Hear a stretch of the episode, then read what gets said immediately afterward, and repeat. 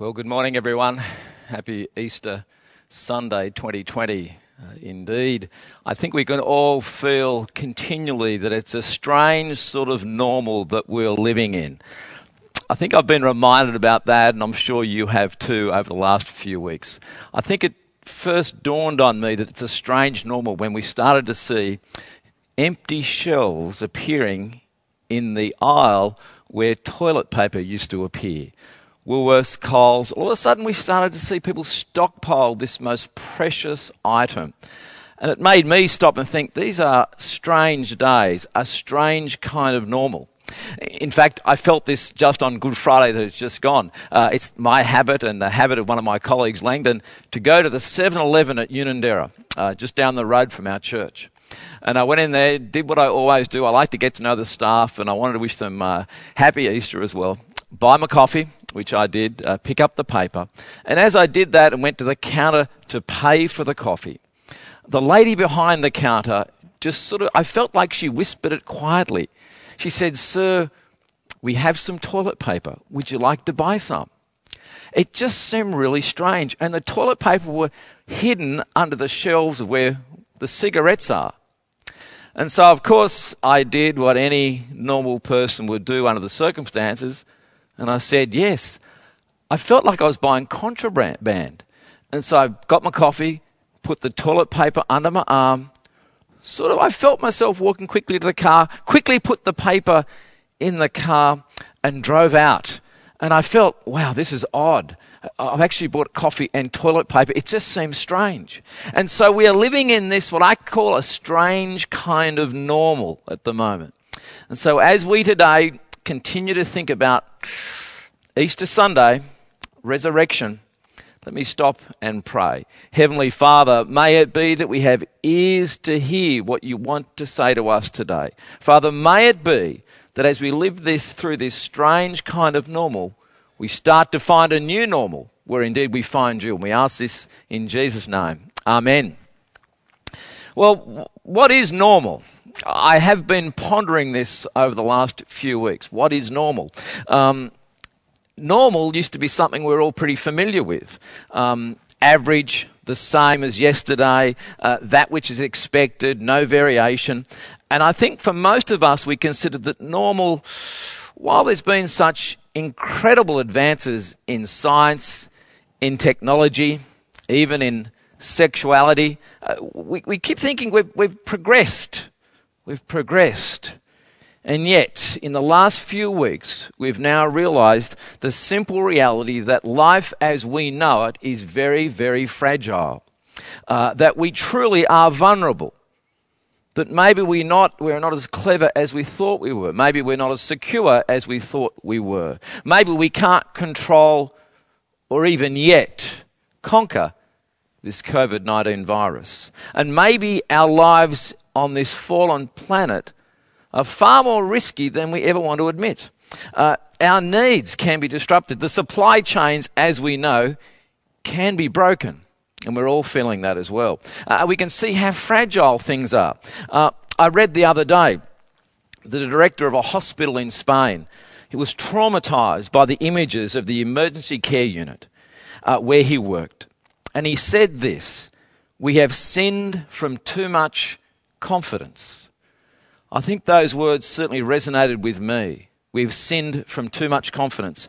You see, our bodies and even our life itself are vulnerable not only to death, but to what, and we only heard this recently, the writer of Hebrews chapter 2 talks about the fear of death.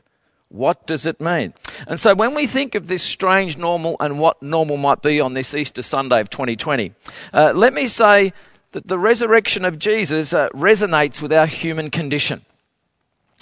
Uh, C.S. Lewis, uh, that great Christian writer, once made the comment in his book, The Problem of Pain, uh, that indeed this is like a megaphone. Pain is like a megaphone to a deaf world, to awaken a deaf world.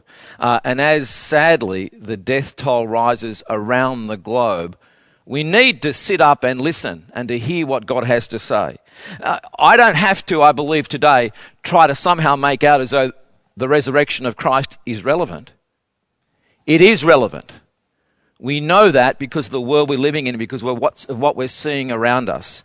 Uh, if, if the Bible has anything to say to us right now, it is about this Easter. Is it about? It is about resurrection and of Christ, uh, because it's through the resurrection of Jesus the broken and fragile and temporary world can find a new normal, can move to a different place as we look to what God has to say. Uh, one writer said this about the Christian life. He said, Our old history ends with the cross, and our new history begins with the resurrection. Uh, Easter Sunday, if it, if it is anything, it is the pivot point of all of history where everything is changed. So, what is, can I ask this question this morning? What is normal about death? You may not like me asking such a question, but I think it has to be asked. Because if there's anything we know in our current climate, anything we should be talking about, it is about our mortality. The conversation that acknowledges that we do not live forever.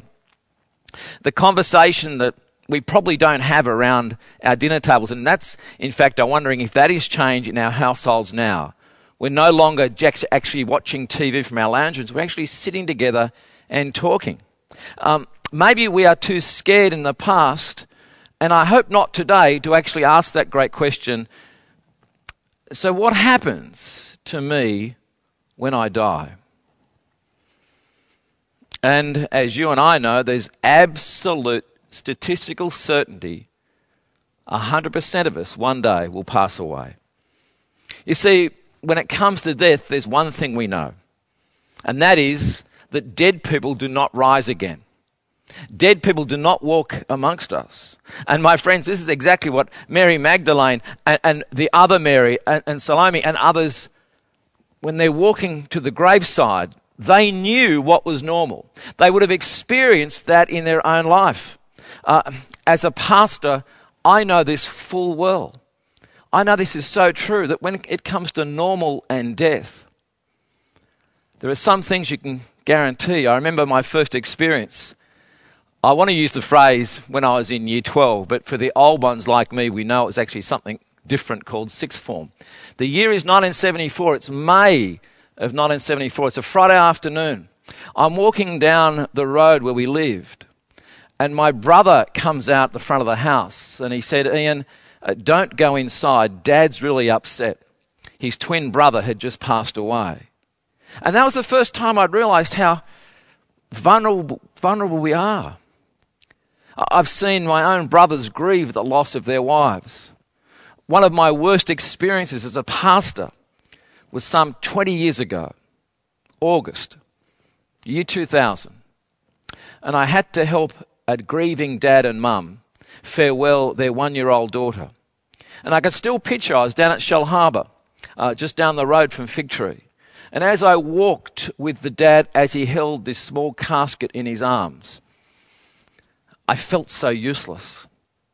Uh, death consumed us all. I, I had no words that could accommodate or deal with his grief. Because why? We know what is normal when it comes to death. It's painful. It's horrible. Uh, it's one thing, it's irreversible. Yet, on that very first Easter Sunday, something profound happened. I don't think anyone had any idea of what was about to happen or the power that was behind what was going to happen. It was day three. We just heard read out by James. Now, after the Sabbath, as the first day of the week began to dawn, Mary Magdalene and the other Mary came to see the tomb.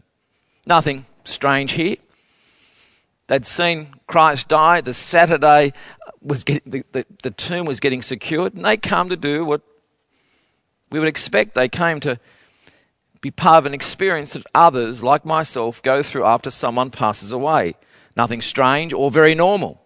Uh, they came to the place where he was laid to remember him, maybe to hug, maybe to cry together, maybe to realize that at least he's no longer in pain. And take note, can I just say this because it's something we need to pick up in today's climate. They go together. They go together. How I miss that at the moment. And, and when I say that, if there's ever a time and place we need each other, it is during this time of death.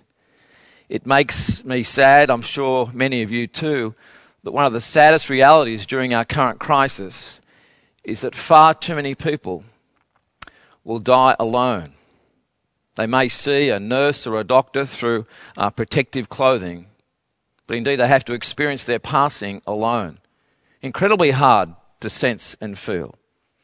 And yet, on that first Easter, something happened. We read further in verse 2 there was a violent earthquake. For an angel of the Lord came down from heaven and going to the tomb, rolled back the stone and sat on it. His appearance was like lightning and his clothes were white as snow. The guards were so afraid of him they shook and became like dead men. It's, it's hard to put in words what the experience must have been like for the two Marys. We read, the angel said to them, He is not here. He is risen as he said. Come see the place where the Lord lay and go quickly and tell his disciples that he is risen from the dead. And indeed, he is going before you into Galilee. There you will see him. Behold, I've told you. Uh, can you imagine in any sense what was going on through their minds? It's one thing to think this is normal to do what they were doing, to go to the tomb. It's another thing to get close to the tomb and all of a sudden to see an angel sitting on top of the stone, giving instruction, saying, Look, folks, he's not here. He is risen. He's alive. Go and see him. Wow. You know, what are they thinking? What are they experiencing? I mean, the angel had said to them, Do not be afraid. Do not be afraid. I don't know what that's like to have an angel sitting on a, a stone saying, Don't be afraid. But I can tell you one thing this is so not normal. And yet, this is exactly what Jesus had spoken that. This is exactly what the Old Testament had said was going to happen. This is exactly what had been pointed to the hopes, the future, that someone had to die. A price had to be paid. A lamb had to be sacrificed. And now we know the grave could not hold his body down. Everything Jesus came to do, he did. He came to bring forgiveness, secured. He came to bring us a future, done. He came so that sins could be uh, set aside, the slate wiped clean, done. And now something had been unleashed that would never again be assaulted by this thing called death. And the Apostle Paul says this in a letter he writes to a church in Corinth Death has been swallowed up in victory. Oh, he goes further and says, Where is your sting? And as we live our lives today, if there's one thing we need to realize and to have hope and to rejoice, is the fact death no longer has its hold on us because of what Christ has done. That is so, so powerful and such good news. Uh, in, a, in a real sense, those three days, Good Friday, the isolation of Saturday, the feelings that people must have when someone passes, and indeed this day, this Easter Sunday. You know, there are some people maybe today who are listening for the first time. Maybe there's some people who, who checked us out on Good Friday. And maybe if that's you and I haven't met you face to face, maybe one day we will. Maybe your life this year has been a real heartache, a struggle. Uh, as a grandfather, I'm missing my grandkids. I'm missing seeing my kids. I'm missing seeing my church family. The face to face connections, the things that we would take for granted. The hugs, the handshakes, the high fives, all gone. But what about you out there? How has your life gone? Are you struggling with things? Are you finding life getting harder and harder? Are you having even more concerns about the future? Has your fear meter increased and is it increasing? Let me ask you directly where have you placed your hope? What is it in this life you've placed your hope in? Have you yet looked to the Christ of the Gospels? Has any Easter ever grabbed you in such a way that sought to bring you change, profound change? Death indeed has been swallowed up in victory, and a new life begins today. And a new life can begin today for you too if you look to Christ. Why? Because there is a Redeemer. There is a Redeemer, and if I was brave enough, I'd burst out singing the Keith Green song, There is a Redeemer, but I'm not that brave. No grave can hold Jesus' body down. Again, the Apostle Paul, in a part of the Bible called 1 Corinthians 15, says this For what I received, I passed on to you as of first importance uh, that Christ died for our sins according to the Scriptures, that he was buried, that he was raised on the third day according to those same Scriptures. So, what is normal when it comes to this thing called death? Well, we know what's normal is the dead don't rise. And so, well, what's the significance of these three days? We've even called our Easter theme that a lot can happen in three days. What's the significance of that? Here's a couple of things to think about. First, the resurrection after three days proves to Jesus' opponents that he was truly dead. None of this superstition, well, he really wasn't. No, he was. Three days proves that. Why? Because according to even Jewish tradition, a, a person's uh, soul and spirit uh, remained with them in their body uh, until at least three days. It was only after three days that the soul, the spirit departed. So that needed to happen just to affirm that truth. Of course, we know the other strong proof is that Jesus himself in Matthew 16, speaking to his disciples, would say to them directly, as he did on other occasions, he would say this. He'd explain to his disciples that he must go to Jerusalem and suffer many things uh, at the hands of the, the chief priests, the elders, Pilate, and others. And then what? He must be killed, he must die, and rise again. Matthew 16. Of course, those who know that part of God's word in Matthew 16 also know the response of a, let's say, a fairly key figure in church life, Peter, when Peter's, no way, this cannot happen. But Jesus, knowing full well the truth of what he is saying, echoes those famous words to Peter Get behind me, Satan. This has to happen because this is God's will. And it must happen. So the three days are significant even in the whole uh, history of Christ and his death. It also highlights how God's power is revealed. God's power. I don't know whether you and I, I feel like sort of laughing as I read about the NRL and wanting them to go back next month and using the language, well, it's an act of God. If you ever want to know about an act of God, if you ever want to know about the power of God, then look to Easter Sunday. Look at the resurrected Christ. Look at the simple fact that he is risen.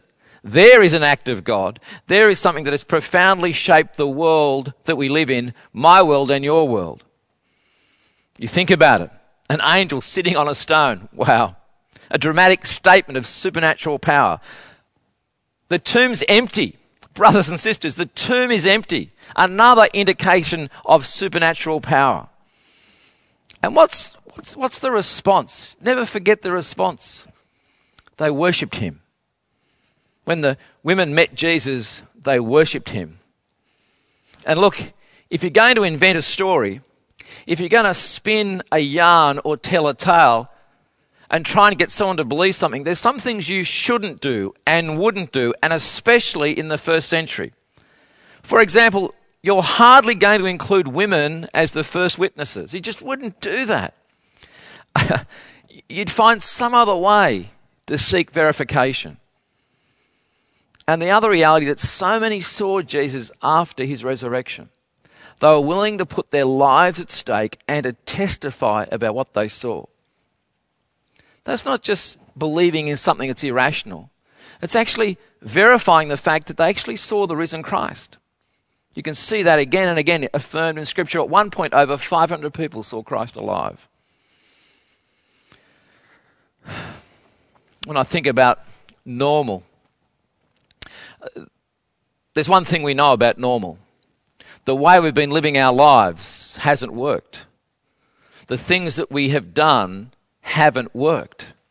The way we consider our life, the way we think about God or not think about God, or not think about our future destination, or not even be brave enough to ask the question so, what happens at the end of time? What happens when I die? There's some things we know. We cannot ignore our future. We can no longer ignore our soul and our spirit. If anything, through the current crisis, we are considering deeper things that we need to. We can't just pull the shutters down in our eyes and think it'll all go away and we'll go back to this thing called normal. You know, our posters, our postcards, our rock stars, our, our film stars, all those, all the tools we do, all the, the glossy books we read. You know, can I let you in on a secret? They really haven't satisfied our hearts. We still long for much, much more.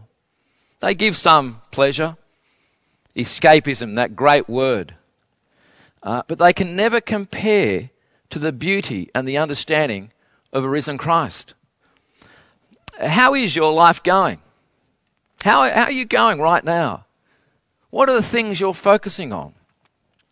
When you walk to your window and look outside, what, what are you longing for?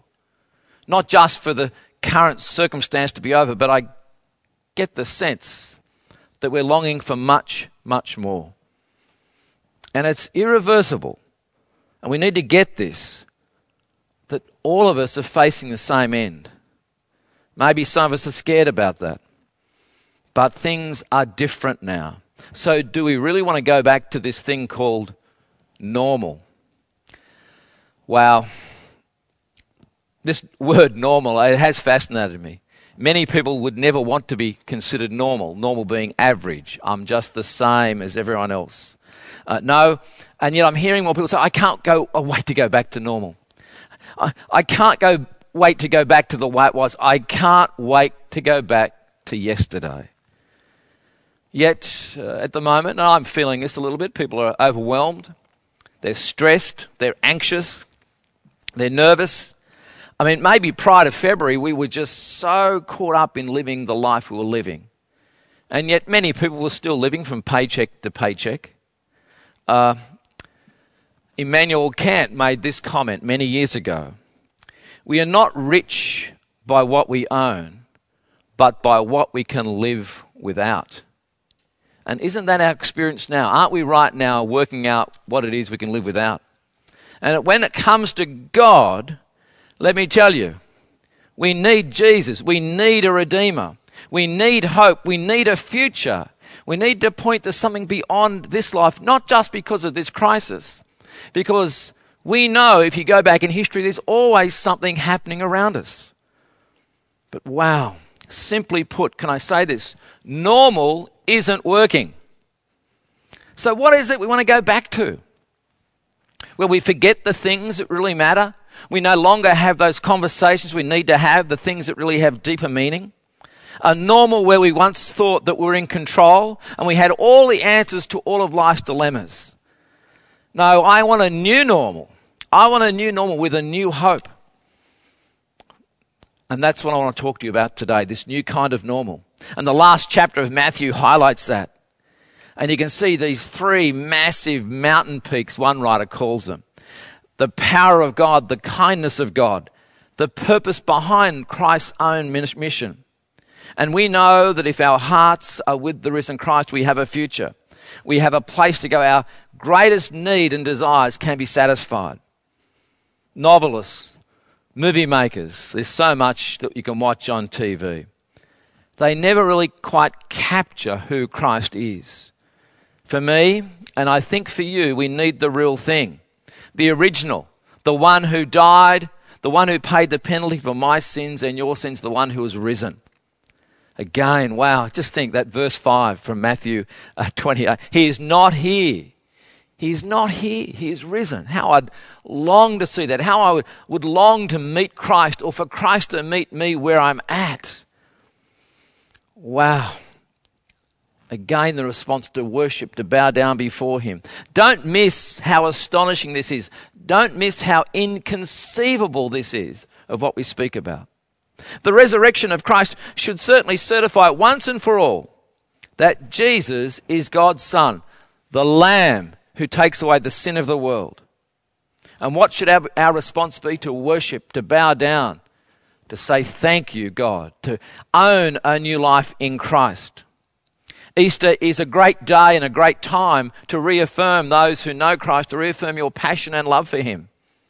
Uh, early this morning, uh, which I've done for many years, I put on Keith Green for those who know uh, the great musician Keith Green and just listen to his songs. Oh, they are so rich in meaning.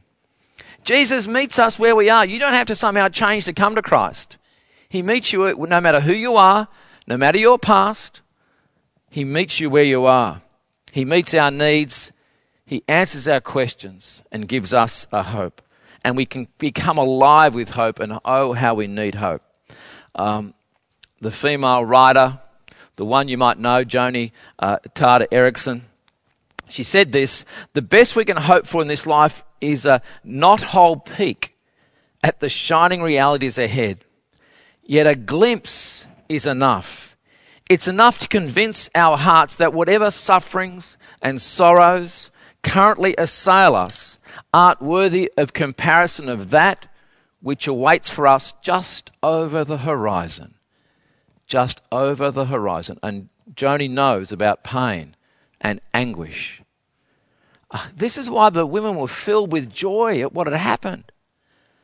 Uh, so the women hurried away from the tomb, afraid yet filled with joy, and ran to tell the disciples. And suddenly Jesus meets them. Greetings, he said. They came to him, clasped his feet, and worshipped him. Can you imagine that scene? Jesus wants to come to you today. He wants you to come and grab hold of him because in doing so, you too can stop and be filled with joy. Jesus' resurrection, it's, it's funny, his enemies could not somehow count for his, the body being disappeared. Um, it, it's just one of those things. like, did you check the tomb? Do you really believe what you're seeing? Uh, outside the cross, Ravi Zacharias says, uh, there is no hope in this world. Can you hear that today? Outside of this moment in time, the death and resurrection of Jesus, there is no hope in this world. He goes on, the cross and the resurrection are the core of the good news of the Bible and are at the core of hope for all humanity. Don't you want that? I want that. Don't you want that today yourself? And so it's like when the new normal becomes abnormal, we're now in a different situation. If this was my last Easter to you, I'd want you to know this that Christ is risen. He provides a hope and a future. Come to Him. Accept what He has done. He is risen. That great news. There's a new future. He is God. He did what He said He was going to do. Love was costly, but it wasn't in vain. The resurrection of Jesus proves that again and again and again. The stone was rolled away. The tomb was empty. The witnesses testify he is not here. He is not here. He lives. And we can stop and praise God for that. Understand again and again, those who went to the tomb know what normal is like when it comes to death. They know what to see. They know what to expect. Yet on that day, in that moment, they were stunned, shocked, filled with joy because he lived. And he lives today for you and for me. Some might say to us that I've experienced so much in this life, but you haven't fully experienced all of life until you've met with God. What the women found was their, their dreams fulfilled, hopes nourished, and a future given. And that is what the gospel offers you. Whatever you're struggling with, whatever might be wrapping its arms around you, and sometimes even tightly, whatever situation you find yourself in, Whatever you are struggling with, past and present, there is good news. There is hope in Jesus Christ. God loves you no matter what. God loves you no matter what. You see, right now, you and I are waiting for everything to be opened our favorite restaurants, our favorite coffee shops, I'm looking, my wife and I didn't get to go to a restaurant to celebrate our wedding anniversary. I'm longing to just take her out and to actually go and rejoice. And I just feel like getting on the phone and calling up a restaurant and saying, Can you reserve a seat for me? Can you reserve a seat? But what about when it comes to heaven? Have you got a reserved seat in heaven? You can. You can have one by trusting in Christ and looking to Him. Uh, may it be that today, as I invite you to come to Christ, to no longer accept normal, but go to a new normal, a new place where you accept Christ. May it be that just like Friday and Saturday and coming into Sunday, may it be that today is just the beginning for you because the grave could no longer hold him down.